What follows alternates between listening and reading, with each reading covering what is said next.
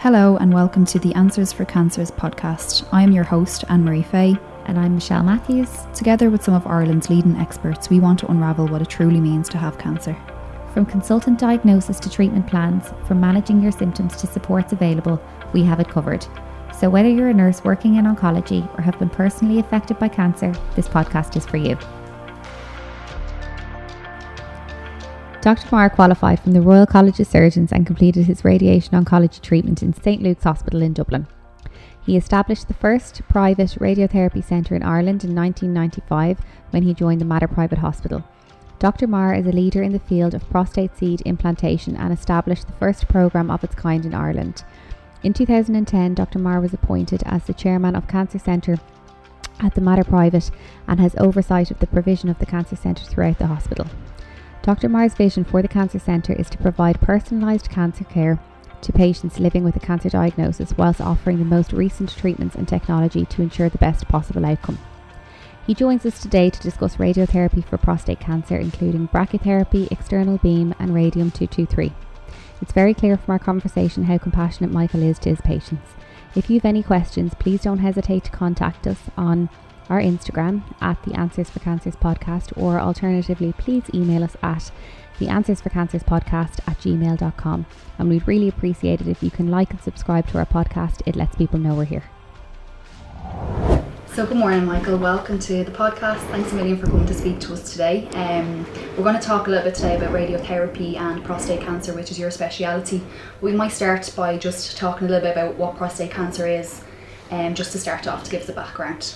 Great, thanks very much. I think I should start first by commending uh, Anne Marie and Michelle, wonderful oncology nurses, for putting these podcasts together, which brings um, cancer care um, and all aspects of cancer management um, to the public in nice, easy to understand language. Thank you. Thanks a million. So, prostate cancer is a very, very common disease, and uh, people obviously would be very disturbed and apprehensive once they get a diagnosis of prostate cancer. But not all prostate cancers are the same. Uh, so, prostate cancers are a variety of diseases, um, a bit like um, nurses. We have a variety of nurses. You have community nurses, you have um, diabetic nurses, you have respiratory nurses, you have oncology nurses. So, prostate cancers uh, kind of a, a vast, um, similar sort of array of possibilities. And we medics speak in terms of uh, low grade prostate cancers and high grade prostate cancers, and then you've got intermediate grade prostate cancers. So, the important um, parameters in establishing where a patient is in that spectrum of possibilities are are three things really. The the PSA level, that's a blood test, which uh, is a little protein that the prostate gland uh, spits out, if you like, and uh, a high PSA can be associated with a prostate cancer. It doesn't mean that everyone with a high PSA has a prostate cancer, because the PSA can go up for other reasons, such as benign hypertrophy, which is just natural enlargement of the prostate gland as we age it can go up in infection or inflammation. So a high PSA doesn't necessarily mean a patient has a prostate cancer. But if it is elevated, it is enough to make uh, the medics um, wonder if they do have a prostate cancer, and that often prompts the next test, which would be an MRI of the prostate. An MRI of prostate has become a very sophisticated uh, investigation now, where the radiologist is able to declare with a certain degree of uh, confidence whether the prostate gland that they're looking at on the MRI images harbors a prostate cancer. And not only that, if they do feel there is a prostate cancer, they're able to impart to us their suspicion whether this is very angry disease or whether this is more uh, low grade disease that's going to follow an indolent course. The next step in the biopsy, biopsy uh, the next step in the diagnostic process is, is the uh, prostate biopsy.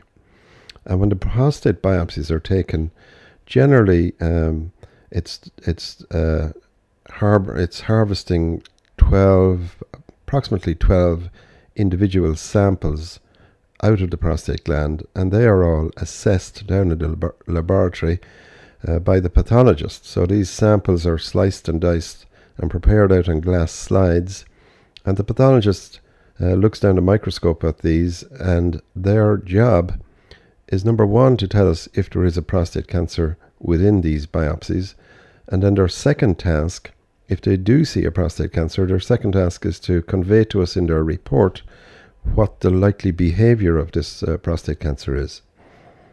They impart that information through the medium of the Gleason score. And the higher the Gleason score, the nastier the prostate cancer. Generally speaking, uh, Gleason scores run from approximately 5 to 6 up to 7, 8, 9, and 10. So a Gleason score with 6 or less is regarded as low grade prostate cancer. So if a patient has a prostate cancer diagnosis and it's Gleason 6, their MRI has not shown anything major untoward and their PSA is in single digits, that is de facto a, a slow growing disease and wouldn't necessarily merit uh, an intervention. So that patient could be safely watched and monitored over time with repeat PSA tests maybe repeat MRI examinations, and possibly repeat biopsies at intervals.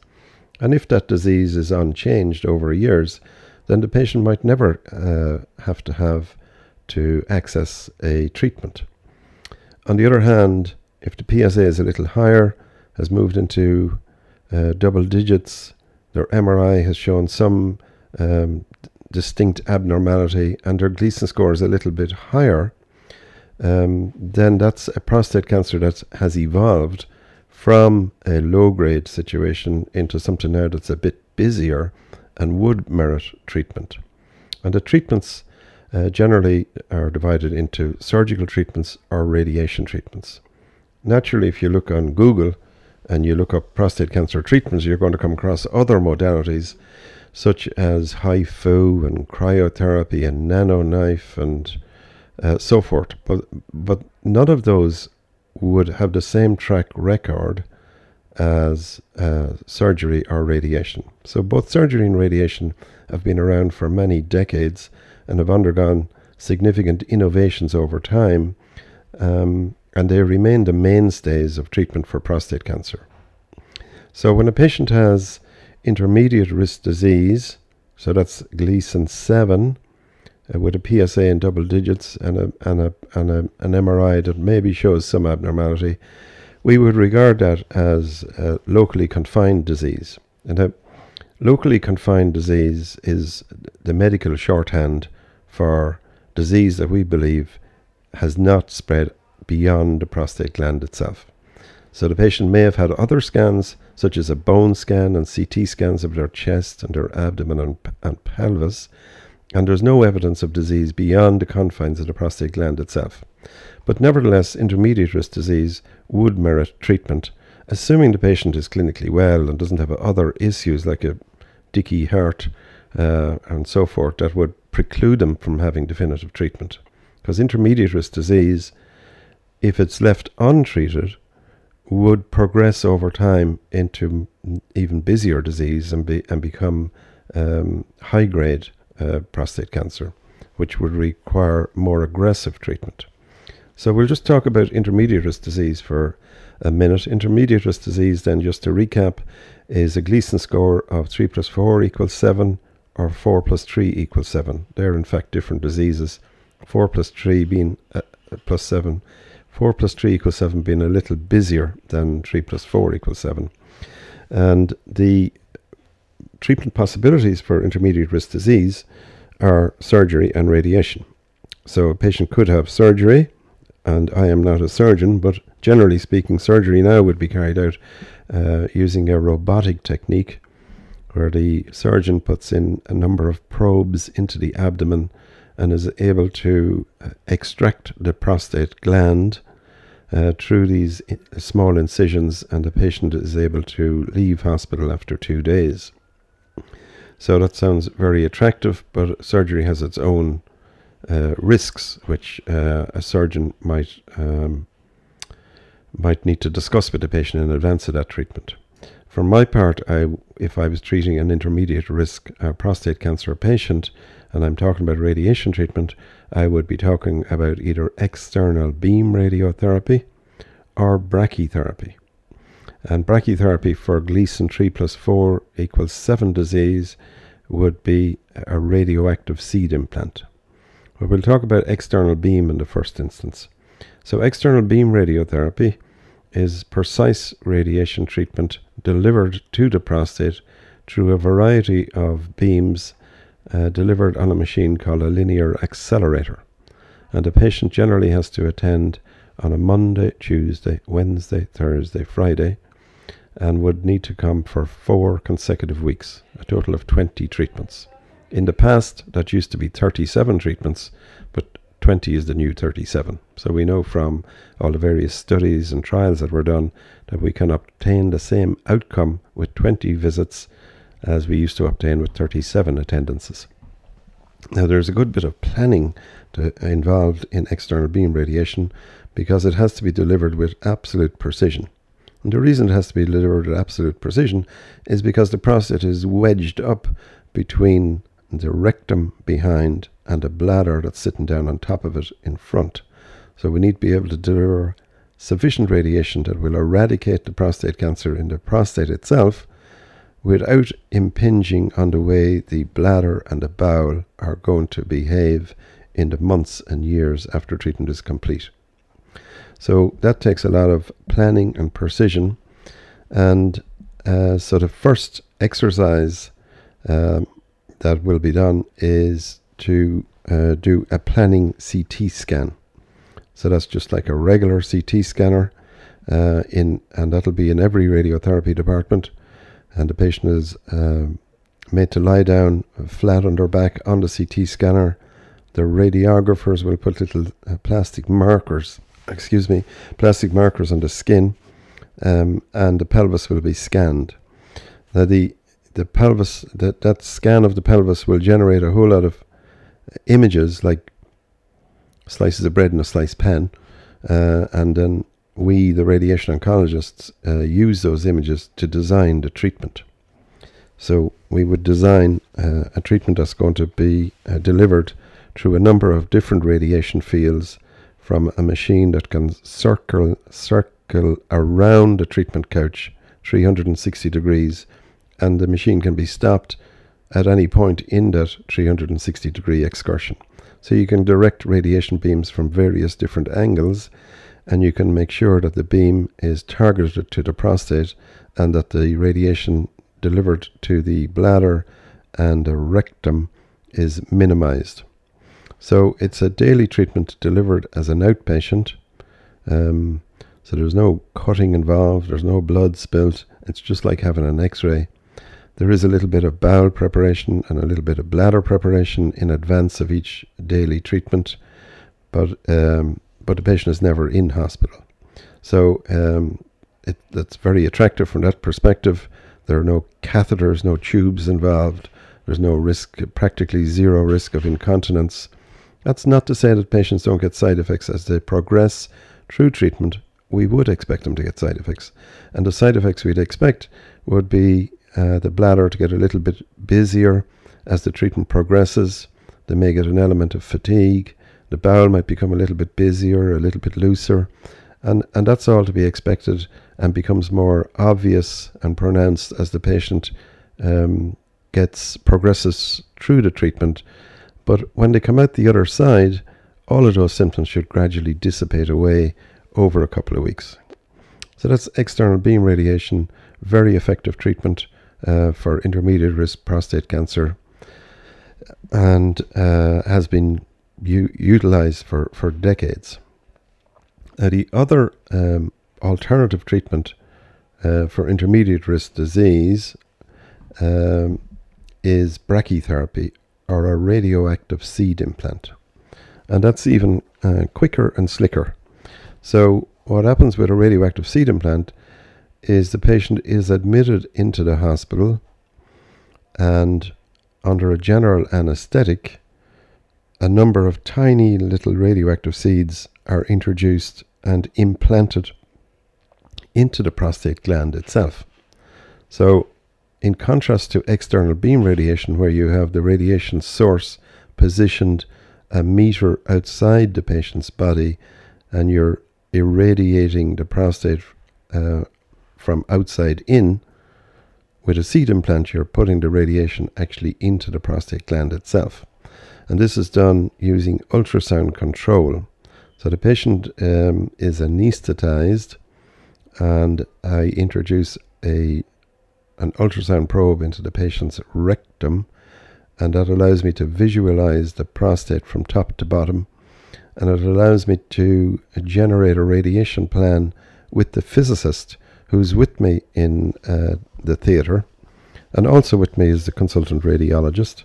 So we, we would look at the patient's uh, MRI, we would review all of the um, pathology, the biopsy reports, we would generate a radiation plan that uh, dictates the spatial distribution of the seeds within the prostate itself. Uh, the seeds are loaded in theatre into little needles, and then using the ultrasound control, I position the seeds into the um, positions that we have designed on the on the radiation plan. Now the patient is catheterized when they're asleep, so I put a little uh, catheter, a little tube up through the penis, and that settles in the bladder. And the patient is asleep, so they don't feel that catheter going in. But when they come out of their slumber after the procedure is complete, the catheter will be in place. But the needles uh, that I use to introduce those seeds are absolutely tiny. They're like acupuncture needles.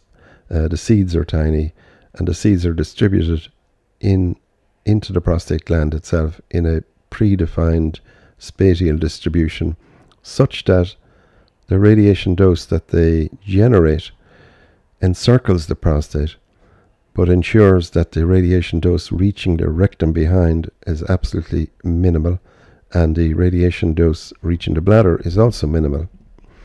But there is a little channel that runs through the prostate called the urethra. So the urethra uh, ferries urine that gathers in the bladder down through the prostate like a little pipe and um, continues on out through the penis. Now, obviously, the urethra will get a little radiation treatment, but by the judicious placement of the seeds in a particular spatial distribution within the prostate, I can control the dose that gets to the urethra. But the dose that gets to the urethra is important because it will impact on the side effects that the patient might get in the months following their seed implant. So, what we'd expect is that the urethra would get a little irritated and inflamed in the months that follow a seed implant. And, and that inflammation and irritation is reflected by a busier bladder. So, getting up a little more often at night, having more daytime frequency, having a sense of urgency to pee, maybe having a little bit of stinging as you piddle. Symptoms that are uh, similar to infection, but it's not an infection. It's just a sterile irritation of this urethral tissue. But remember, the seeds are radioactive. So the seeds cannot sustain that inflammation because they're constantly losing power. The rate at which um, radioactivity loses power is dictated by its a property known as its half life. And every radioisotope has its own individual half life. So if you take something like radium salt, its half life is 1600 years. But in a seed implant, we use iodine 125 seeds, and their half life is 59 days. So, in other words, if I put uh, seeds into a patient on the 1st of January, by the time it comes to the 1st of March, the seeds are only half as active as they were. And by the time you come to the 1st of May, they're only half as active as they were on the 1st of March. So they lose half of their activity with each half, the passing of each half life. In terms of dose, what that means is in the first half life, the patient gets 50% of the dose. In the second half life, they'll get 25%. In the third, they'll get 12 and a half. In the fourth, six and a quarter, and so forth. So the dose peters out gradually, but it means that over the first two half lives, over the first four months, the patient will have received 75% of the dose prescribed via these radioactive seeds. And that means that in terms of side effects, they generally emerge in the two, three, four, five months following a seed implant and then begin to dissipate away because the seeds are losing, constantly losing power and they can't sustain the level of inflammation and irritation that they, they did when they were put in um, at the time of the implantation. So, uh, a seed implant is a very effective way of dealing with prostate cancer. A patient uh, has a two night admission to hospital. They're discharged home without any catheter. They don't have any pain. They don't require uh, painkillers above and beyond paracetamol. It's very effective for uh, Gleason 3 plus 4 equals 7 disease. There would be some side effects uh, to expect in the months following uh, a seed implant, and they pertain mostly to uh, increased bladder activity, but that would be expected to settle after three or four months. And patients can resume normal activities after a seed implant uh, the week following their implant. They can go back to work, go back walking, jogging, whatever else they want to do. So uh, that's in, that's uh, intermediate risk uh, prostate cancer. Then if we move on to the other uh, prostate cancer, which would be high risk disease. So um, high risk prostate cancer is a slightly different kettle of fish. So this is a prostate cancer now that is uh, busy or aggressive. Um, so it could be via a PSA that's gone beyond 20. It could be um, Gleason scores that are Gleason 4 plus 4 equals 8, 4 plus 5 equals 9, 5 plus 4 equals 9, and 5 plus 5 equals 10. They would all be high risk prostate cancers. But obviously, the Gleason 9 and 10 disease would be the most aggressive. And then the MRI, uh, so the MRI is generally done before any biopsies, but in the, in the presence of aggressive prostate cancer, it is usually fairly obvious on the MRI, and the uh, radiology report will make reference to PIRADS 5 disease. So when the radiologist says this is a PIRADS 5 abnormality in this prostate that I'm looking at, what they mean is you're going to find a prostate cancer here, I'm telling you, even before you put a needle into it. And it's more likely going to be busy disease. So aggressive prostate cancer generally is a higher PSA, PIRADS 5 on the MRI imaging, and Gleason 8, 9, or 10. And the Gleason 9s and the Gleason 10s would be uh, top notch, if you like, in terms of aggressiveness. Now, that doesn't mean that these cannot be cured, they can. So, again, um, surgery is an option. Um, whether it's a good option is up for debate, and that's a, a subject for discussion between the radi- radiation oncology community and the urologists. Um, I'm from the radiation oncology community, and I feel naturally enough that radiation probably is a better option, but uh, that doesn't obviate the uh, effectiveness of surgery. Um, but it's like a lot of things in prostate cancer, there are no direct trials uh, comparing surgery and radiation. Um, and that's probably easy to understand because what patient is going to put themselves forward to be randomly assigned to one treatment or another because uh, the interventions are so different and the possible side effects are poles apart. So there are no head to head trials. And so what we have to compare are individual institutions uh, publishing their results saying, here are 500 patients that we treated. Uh, these were their uh, presenting parameters. This is how we treated them, and this is how we turned out. And you'd have the surgical community doing that, and you'd have the radiation oncology community doing that. But they're not quite the same population of patients because a lot of the patients in the radiation arm will be patients that the surgery surgical community have rejected, either because they're too old or they're too sick or so forth. Reasons X, Y, and Z. So they're not quite apples and apples. Nevertheless, um, surgery is certainly an option in uh, high risk disease. But if a patient comes to me with a high risk disease, Gleason 9, Gleason 10, I would be trying to steer them t- towards a non operative approach. Now, um, in radiation oncology uh, literature, it is absolutely unequivocal that adding hormone treatment to radiation uh, offers a greater chance of cure. So that has been proven through various trials and studies. Um, what is at issue is how long the hormone treatment should be maintained for. Um, and again, that is a, a, subject for debate in the, in the radiation oncology community itself.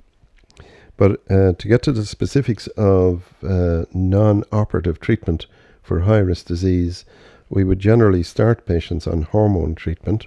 And this is assuming that the rest of their uh, diagnostic exercise, so they would have a bone scan, they would have CT scans of their chest, abdomen, and pelvis, they would have an MRI. And if they have aggressive disease but it's all localized, they would still be treated with the intent of cure. Um, and in that quest, uh, the first protocol would be hormone treatment. So, hormone treatment suppresses patients' testosterone, and testosterone is the fuel for prostate cancer. So, prostate cancer thrives on testosterone, and if you completely suppress it, it switches the prostate cancer off. So, their PSA may have been 25 before you start them on hormone treatment. The testosterone is completely suppressed, and after a number of weeks, or certainly after two months, their PSA will be down to 0.1. Um, so it's a it's a way of getting immediate control of the situation, switching the prostate cancer off, putting it to sleep. Now, hormone treatment will not cure prostate cancer; it will control it. Um, but what it does is it um, it stops the prostate cancer in its tracks it reduces the size of the prostate gland itself, so the target area for the radiation becomes a little smaller. Now, with regard to definitive treatment for that prostate cancer, you could be talking about external beam radiation on its own, or you could be talking about what's uh, HDR brachytherapy in combination with external beam radiation. So, in some institutions, uh, they would do external beam radiation alone, which is delivered in the same way that I previously described, attending on a Monday, Tuesday, Wednesday, Thursday, Friday basis. And the standard treatment would be about 39, 40, 41 visits. There are newer techniques called stereotactic techniques, which uh, reduce the number of attendances down to as few as five. Now, if you're delivering your external beam radiation treatment in five uh, attendances, then the premium has to be on accuracy because naturally you're delivering uh, a very significant dose with each with each of those five attendances, and you do not want to be uh, a millimeter or two millimeters off because that could have significant impact on the side effect profile that would emerge in the bowel and bladder domain in the months and years after treatment. Uh, for my own part, my preference uh, for aggressive Gleason 9 10 disease is to treat them with hormones, as I've described, uh, hormones up front, and then progress to brachytherapy with what's called HDR technology. HDR stands for high dose rate and that's self explanatory. It means that you are delivering a brachytherapy treatment, but the dose that you deliver is uh, very aggressive, very robust. So it's a little similar to uh, the radioactive seed implant in that the patient is admitted into the hospital, brought to theatre. Um, the anaesthetist will put an epidural into the needle into the patient's back, and that's going to keep them pain free from their belly button down. Uh, they'll then have a general anesthetic. And when they're asleep, then I introduce, as before, a, an ultrasound probe into the rectum. Again, I will have my radiology colleague alongside. We'll have all the imaging up on the screen in theatre. We'll review the pathology. We will uh, gather a whole series of images of the uh, prostate on the ultrasound. And using the ultrasound uh, as a guide, I will implant uh, a whole series of tiny little tubes into the substance of the prostate. Now, these tubes are tiny, um, like the size of the infill of a biro. Um, and I might put in 18 or 20 of these tubes in a particular uh, spatial distribution within the substance of the prostate. Some of these tubes might even uh, pierce the bladder, which lies down on the prostate. And I fix those tubes uh, to the outside. Now, how I put them in, actually, I probably should explain, is the patient is asleep in theatre, lying on their back, looking up at the ceiling. Okay, then I come along, I put the patient's legs in stirrups, and um, and then there's a little patch of skin between the anus and the back of the scrotum, which is called the perineum. So I put these tubes in through the perineum, uh, directly into the prostate, and it means that they don't go through the rectum. So they go straight through the perineum directly into the prostate gland, but but I might advance some of them so far that they pierce the bladder that lies above the prostate, because I need to get dose right up to the prostate bladder interface. Now I fix those tubes in place with a, a device called a template, so that when I take the patient's legs down from the stirrups, these little tubes don't um, move, they don't budge, they stay exactly in position. Then the patient comes out of their uh, slumber, they recover from their general anesthetic. They've got this uh, device called a template in place, um, and these tubes are all um, sitting in the prostate gland itself. So that's when the epidural needle comes into its own because that keeps the patient pain free. The patient then has to be brought down for uh, scans. So, scans of the pelvis and those images I use then to generate a radiation plan. So these images will uh, again show me exactly where, where the prostate is. Uh, I'll have put a catheter into the bladder as before, so I can see the urethra uh, as it courses through the prostate gland. I can establish the relationship of one tube to the next, uh, establish the anatomic relationship of the tubes to the bladder and to the rectum behind. And then with the physics team here, I set about uh, designing a radiation uh, treatment, this brachy, HDR brachytherapy treatment.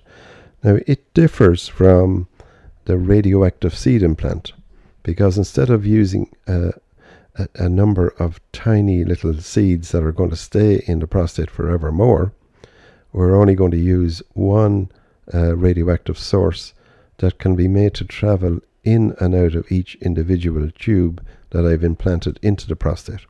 So this one little radioactive source is extremely tiny. It has to be tiny to be able to travel up and down the the diameter of a tube that's only that's similar to the infill of a biro, but it's extremely powerful. So it's a it's a 10 Curie source. Um, so the radiation plan that I design dictates where the source goes in, say, tube number one, where it is going to stop in tube number one. So you may have a number of dwell positions in tube number one, and it will um, it will stop in tube number one, then come back into its bank, be um, exported again into tube number two. It will dwell in a number of positions in tube number two as dictated by the radiation plan, and in and out and in and out and in and out of each individual tube. And the net effect of all of that is to deliver one very robust dose of radiation to the prostate gland. And when the treatment is over, and the treatment might take uh, 15 minutes, something of that order, I take uh, the, the template away, the, the device um, that holds the tubes in place. I take out all of these treatment tubes, and the only thing that's left in place then is the urinary catheter. Now, the urinary catheter has to stay in place because you will recall some of those little treatment tubes I've advanced through the bladder wall, and when I take them out, the patient could bleed into the bladder. And if the patient bleeds into the bladder, and they don't have a, a catheter in place, that blood would just collect in the urine and form a clot, and it would settle down over the opening of the bladder like a manhole cover, and the urine would just build up behind it, and the patient wouldn't be able to piddle. So the urinary catheter has to be left in place until such time as the urine runs clear of blood. That could be the day following the procedure or rarely the day following that again. So generally patients come in on a Tuesday, they're in theatre on Wednesday, I do the procedure in theatre, they have their treatment on Wednesday afternoon, and then uh, generally speaking the catheter would come out on Thursday, and once the catheter comes out and the patient is piddling freely on their own, without any difficulty, they can head away home. Now, that delivers uh, a very significant dose uh, of radiation to the prostate, which would put the frighteners on any Gleason 9 or Gleason 10 disease. Um, but it's still not enough to eradicate the tumour completely, so we have to complement that treatment with a, a shortened course of external beam radiation. So again, the patient will attend on a Monday, Tuesday, Wednesday, Thursday, Friday basis. Um, but instead of coming for 39 or 40 visits, uh, they will now come for 25. So a lower dose delivered uh, with external beam radiation than normally would apply if you were using external beam on its own. But the combination of the HDR brachytherapy and uh, 25 external beam radiation treatments is certainly uh, enough to eradicate Gleason 9 and Gleason 10 disease out of the prostate. Now, that's, uh, that's a tried and trusted treatment uh, that's been in use in this institution uh, for well over a decade and uh, has proven very successful. Now, the patients, of course, will get some side effects. We'd expect them to get side effects as they navigate their way through that treatment program. So, you'll get side effects from uh, the hormone treatment because the hormone treatment is suppressing the testosterone. Uh, that creates a, a hormonal imbalance. Um, so that imbalance in the hormonal yin and yang is is expressed as side effects which the patients will report, and they are generally sweats and flushing, uh, a bit of weight gain. Occasional patient might get a little bit of breast tenderness. You might patients might get some fatigue. Um, an occasional patient on hormone treatment might get some joint trouble, and then small print would be um, very remote risk of upsetting the blood sugars if they had any propensity to develop um, diabetes in the future. It might accelerate that, and even finer print would be possible impact on the cardiovascular system. But the big ticket items for hormone treatment would be sweats and flushing, uh, weight gain, um, maybe some fatigue, and obviously testosterone is reduced, so potency, the ability to get erections, or libido, any interest in that department, it takes a complete backseat. Uh, that might reassert itself once uh, the hormone treatment is, is discontinued, uh, but that tends to be uh, age related. So the younger patients uh, might uh, recover potency, older patients probably would not, and it would be um, unexpected that they would, particularly if you're three score and ten or beyond. So, uh, with regard to external beam and HDR brachytherapy, the side effects patients could expect again would be some fatigue, maybe some urethral irritation, so bladder symptoms like getting up at night more often than they used, uh, some daytime frequency, uh, maybe a bit of urgency and stinging. Um, and again, you'd expect those things to subside uh, once they come out the other side of the external beam radiation.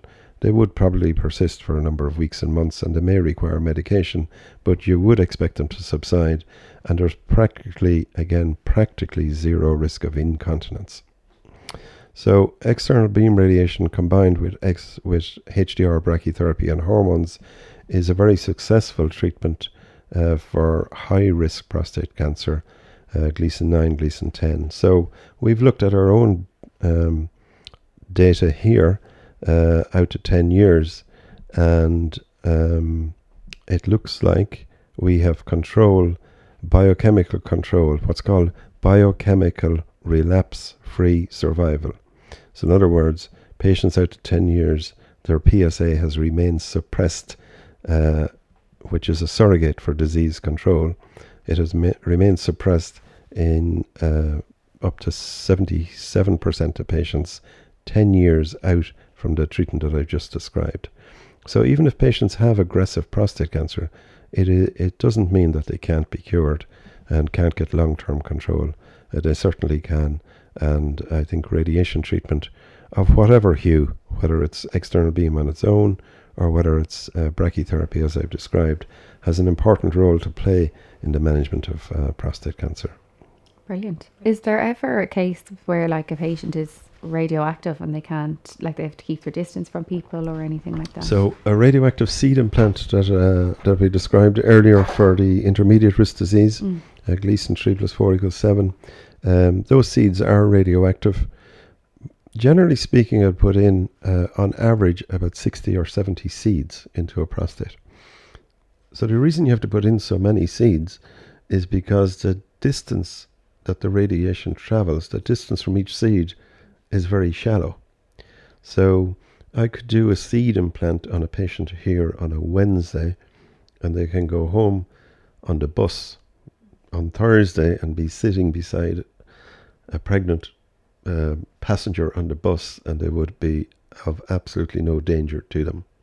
So there are precautions that we give um, patients when they have a radioactive seed implant such as um, they wouldn't sit um, newborns or, mm. or small babies up on their lap mm. watching Bosco for an hour on television because the, the, the baby would be sitting down on top of their yeah. prostate. But they can be in the same room, they can be in the same car, they can share a table, share the couch, and they're of no danger to them. Perfect. Is there any risk of any of the seeds coming out when you pass urine or anything like that? So, uh, again, if a patient uh, has had a seed implant, um, extruding a seed either in the urine or in the semen would be extremely rare. Extremely rare. Uh, we do, nevertheless, uh, say to patients if they're going to be intimate with their partner, um, then for that intimacy, they should wear a condom you know, for a bit, maybe, and that might that advice might pertain for a month or six weeks after their seed implant. After that, the seeds are completely embedded and won't budge. But it, it would be an extremely rare event in any case. Would there be any risk? So, say, for example, if like you had the the seeds are implanted and you like can you not start a family or anything for a certain amount of time afterwards uh, or is there no, anything no no um so after a seed implant, um, like it's it's radiation treatment. It's like yeah. external beam radiation, except you're just putting the radiation into the prostate. So it will have an, an effect on the prostate function. Yeah. So the prostate and the seminal vesicles, which are two small little tiny little glands that sit on top of the prostate. So their job really in life is to uh, produce seminal fluid. So at our excuse me, at orgasm, sperm come flying up from the testicles. Mm. They come into the urethra through uh, tiny little uh, channels called the ejaculatory ducts. Mm. And then the prostate and seminal vesicles produce the seminal fluid, mm-hmm. which is meant to carry the sperm forward to where the good Lord designed it should go. And uh, but if a patient has had external beam radiation or a radioactive seed implant, the ability of the prostate gland seminal vesicle complex to produce seminal fluid is is greatly reduced. Okay. So commonly, patients might, after a seed implant, continue to be able to get erections without any difficulty. Yeah. But the amount of ejaculate that to produce would completely diminish okay. uh, to the point that they might have no ejaculate, mm. or they might even get a little bit of blood in the ejaculate, which is of no consequence except to give the patient a fright, yeah. but is of no consequence. So, um, the other thing about about uh, a, a, direct testimonial of patients coming back to see me after a seed implant is they might come and say they have no trouble getting erections, but the whole sensation of gar- orgasm mm. has changed for them from something that was previously very pleasurable to something that's now b- bordering on a little bit of discomfort. Yeah. So there are there are changes in that whole domain hmm uh, that that probably are not well described in any book Yeah. or any literature, but direct testimonial from patients coming back would suggest that uh, there are differences and things are certainly not the same as they were before. hmm So they can continue to get erections, Mm. but um, but the ejaculate might be reduced Mm. to very little or nothing, or they might even get a little bit of blood in the ejaculate. Okay, that's good to know. Just we so actually they have know. a Yeah. follow-up episode coming up soon with um, a GP who's going to cover like erectile dysfunction and Hmm. that in a little bit more detail. So Yeah. Yeah. um, if that might be good follow-on. Actually, Yeah, yeah, this yeah. That would be great. Yeah, definitely. Um. There. Oh yeah. There was one thing. Oh yeah. I wanted to ask you when you were talking about um, in the intermediate phase the uh, brachytherapy and the external beam. How would you decide which one you which one you give? So, uh, so seed implantation is a super treatment because it's it's um, it's very quick. You know, Mm. the patients come in on Tuesday, seed implant Wednesday, home on Thursday without any catheter Mm. or any painkillers. So it's you'd say, where's the catch? Um, so how you decide is number one, the uh, Gleason score has Yeah. to be three plus four equals seven. Yeah. Uh, or if they have a lot of Gleason, three plus three equals six. Mm. You know, if they had uh, twelve biopsies and you have eight with Gleason six, Mm. that's probably not a prostate cancer that's going to stay still. So Okay. that would probably merit treatment. But uh, so the the uh, Gleason score and the PSA, you would like the PSA to be in double digit or to be less than double digits. Mhm. it doesn't mean that I don't do seed implants on patients with a PSA of 12 or 13 or 14. I would Mm. if they had, you know, biopsies showing Gleason 3 plus 4 in 3 or 4 biopsies. So not rampaging disease. Mm.